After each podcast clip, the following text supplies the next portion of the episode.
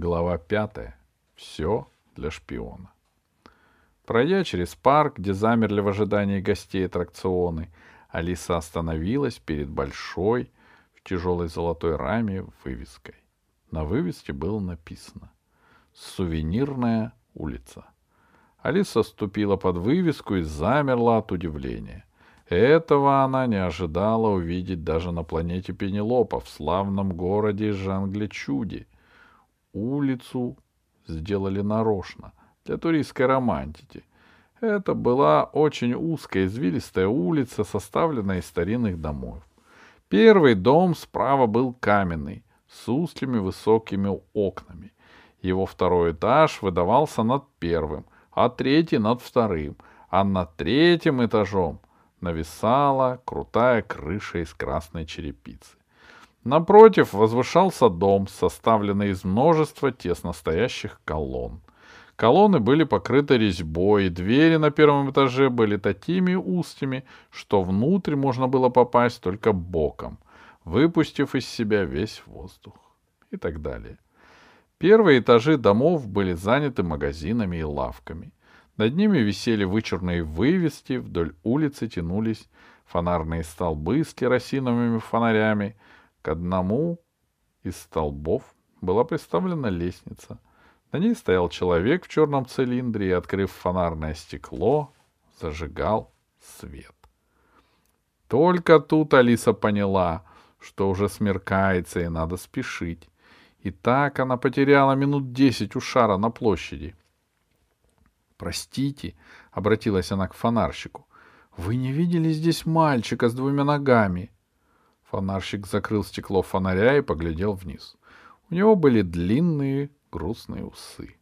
Видел. Он спросил у меня, где продают оружие и охотничьи припасы. Правильно, это он. Мальчик оскорбил меня. Как? Он назвал меня фонарщиком. А разве вы не фонарщик? Я трубочист. Это и слепому видно. А почему вы тогда зажигаете фонари? Ах, девочка, Фонарщик спустился с лестницы и достал из кармана трубку. Осторожно разжигая ее, чтобы не подпалить усы, он продолжал. В славном городе Жанглишуни решили сделать сувенирную улицу для романтиков. Все здесь должно быть старинным и настоящим. По всей галактике стали искать чудаков, которые согласились бы жить в старинных домах, топить печки и камины и торговать сувенирами.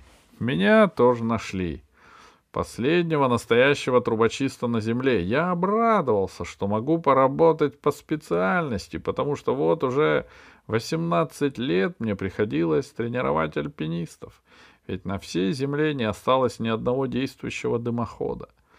И что же оказалось? Чудаков, которые согласились бы жить на романтической улице, топить печи, пользоваться керосиновыми лампами и готовить себе пищу на плите, нашлось всего два. Я и Фукс. — Это совсем не удивительно, — сказала Алиса. — Неудивительно, но обидно. И что тогда сделали? Оставили фонари только на улице, а внутри домов все сделали совершенно обыкновенное. С пищей доставкой, телекорами, пенованными и всякой современной требухой.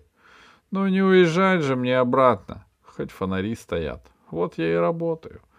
Обещают в будущем году сделать специально для меня одну большую трубу. Этой надеждой я и живу. Да куда пошел тот мальчик, который назвал вас фонарщиком? Он пошел дальше по улице. И давно это было? Почти час назад. Я успел уже зажечь восемь фонарей и в них керосин. И обратно он не возвращался? Нет. А он мог пройти дальше? У этой улицы нет второго конца, сообщил трубочист. Загляните в магазин старика Фулкса. Я на месте романтически настроенного мальчика обязательно зашел бы в тот магазин и, может, даже не вышел бы обратно. Что вы этим хотите сказать? Зайдите, узнаете, сказал трубочист. Передавайте от меня Фуксу привет. Только умоляю, не верьте ему. Не верить? Ни в коем случае, это очень рискованно. Смеркалось. От желтых фонарей на узкой улице казалось темнее. Воздух стал синим. На нижних этажах старинных домов ярко горели витрины с сувенирами. Только покупателей что-то было мало. Раз или два Алиса встретила прохожих, глазеющих на экзотические витрины и вывески. Она шла довольно медленно, потому что забыла спросить, как называется магазин старика Фукса, которому нельзя верить тому же Пашка мог застрять в каком-нибудь совсем другом магазине. Или даже на выставке сирианских марок, которая разместилась в круглой башне с зубцами поверху. Дом Фукса Алиса прозевала. Он был сдавлен двумя соседними домами. Один был пузатый, как самовар, и сверкал оранжевым блеском, а другой был похож на старинный паровоз. Седой бревенчатый домик между ними был почти незаметен. Да и витрина в нем освещалась одной керосиновой лампой. Скудный свет падал на квадратный лист белой бумаги. Алиса миновала уже этот магазин, но вдруг остановилась и обернулась. Ведь трубочист говорил, что на улице всего два ревнителя старины, он и Фукс, а в витрине горит керосиновая лампа. Алиса вернулась обратно. Так и есть. Над узкой дверью — маленькая жестяная вывеска. Магазин Фукса.